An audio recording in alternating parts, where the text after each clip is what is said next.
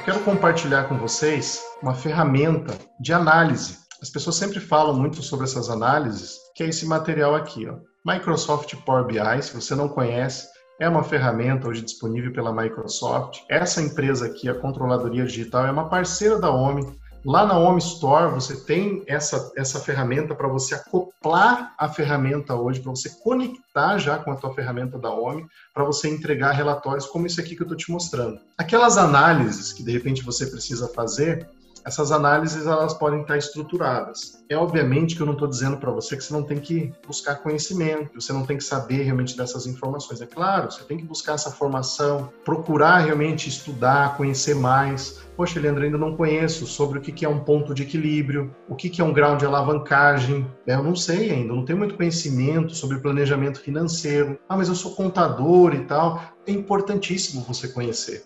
Índices de, de, de liquidez, de rentabilidade, voltar a buscar aquela questão da análise de balanço, realmente ter um olhar diferenciado se aprofundar nisso tudo. E hoje você tem ferramentas também que vão te ajudar a mostrar isso para o cliente. Então, por exemplo, você concentrando essas informações, mas veja aquilo que eu falei, isso já é um papel consultivo. Você não precisa necessariamente já estar tá pronto para fazer tudo isso. Com isso aqui, você já consegue fazer análise. Com um, uma DRE financeira, ou uma DRE estruturada, ou um fluxo de caixa estruturado, ele já vai te apontar algum problema. E você já vai dar uma resposta ao seu cliente àquele problema. E à medida com que vocês vão avançando, você vai buscando mais conhecimento e mais informação, e avança também com relação a análises mais aprofundadas. Além disso, as tecnologias. Então, por exemplo, aqui, ó, esse Dash, inclusive, está disponível lá, pessoal, na Home Store. Esse aqui que eu estou mostrando para vocês, peguei como exemplo ele aqui. A gente também usa Microsoft Power BI.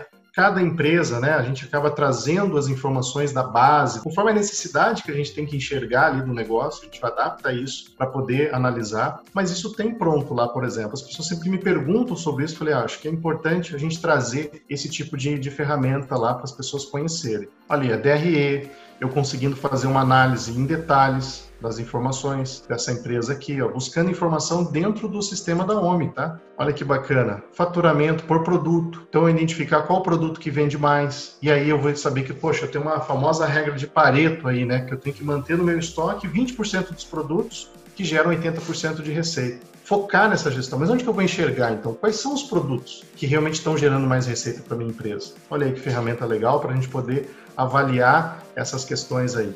E esses indicadores que estão aqui já foi padronizado, o pessoal da controladoria lá desenvolveu já isso padronizado lá para a OMI. Existe hoje também o OMI Smart, que também é outro dashboard preparado pela própria OMI para poder te ajudar com essas análises, tá? E aí você vai conseguindo trabalhar isso, né? Esse teu conhecimento com base nas informações. Faturamento por região, de repente para poder enxergar qual estado que o meu cliente vende mais. Então aqui já vai trazer, por exemplo, esse tipo de informação. E o que, que isso importa? Importa porque de repente teu cliente está vendendo mais para São Paulo, de repente teu, teu cliente está em Curitiba, como já tive casos, por exemplo, e ele comprava para Curitiba e vendia para São Paulo.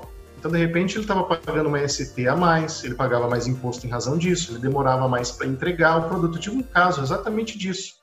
O que a gente fez? Abrir uma filial em São Paulo. Ele passou de sete dias para uma entrega para dois dias. O que aconteceu? O faturamento dele foi lá para cima, a empresa decolou, porque ele passou a entregar mais rápido para o cliente.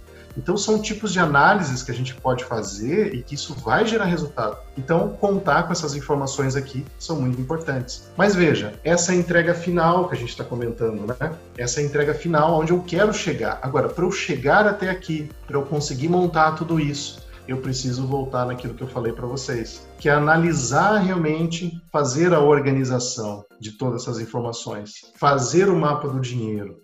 E para isso eu tenho que fazer um diagnóstico para entender aonde eu estou, para onde eu vou e como eu vou. Entender de repente se a ferramenta que ele está usando, software que ele usa, vai conseguir gerar esse tipo de informação para ele. A vantagem do Microsoft Power BI é que tem empresas que já desenvolvem isso para você aplicar com softwares que têm API, então você consegue conectar várias tecnologias hoje, essa questão do Power BI, extrair essas informações para análise, isso é muito bacana.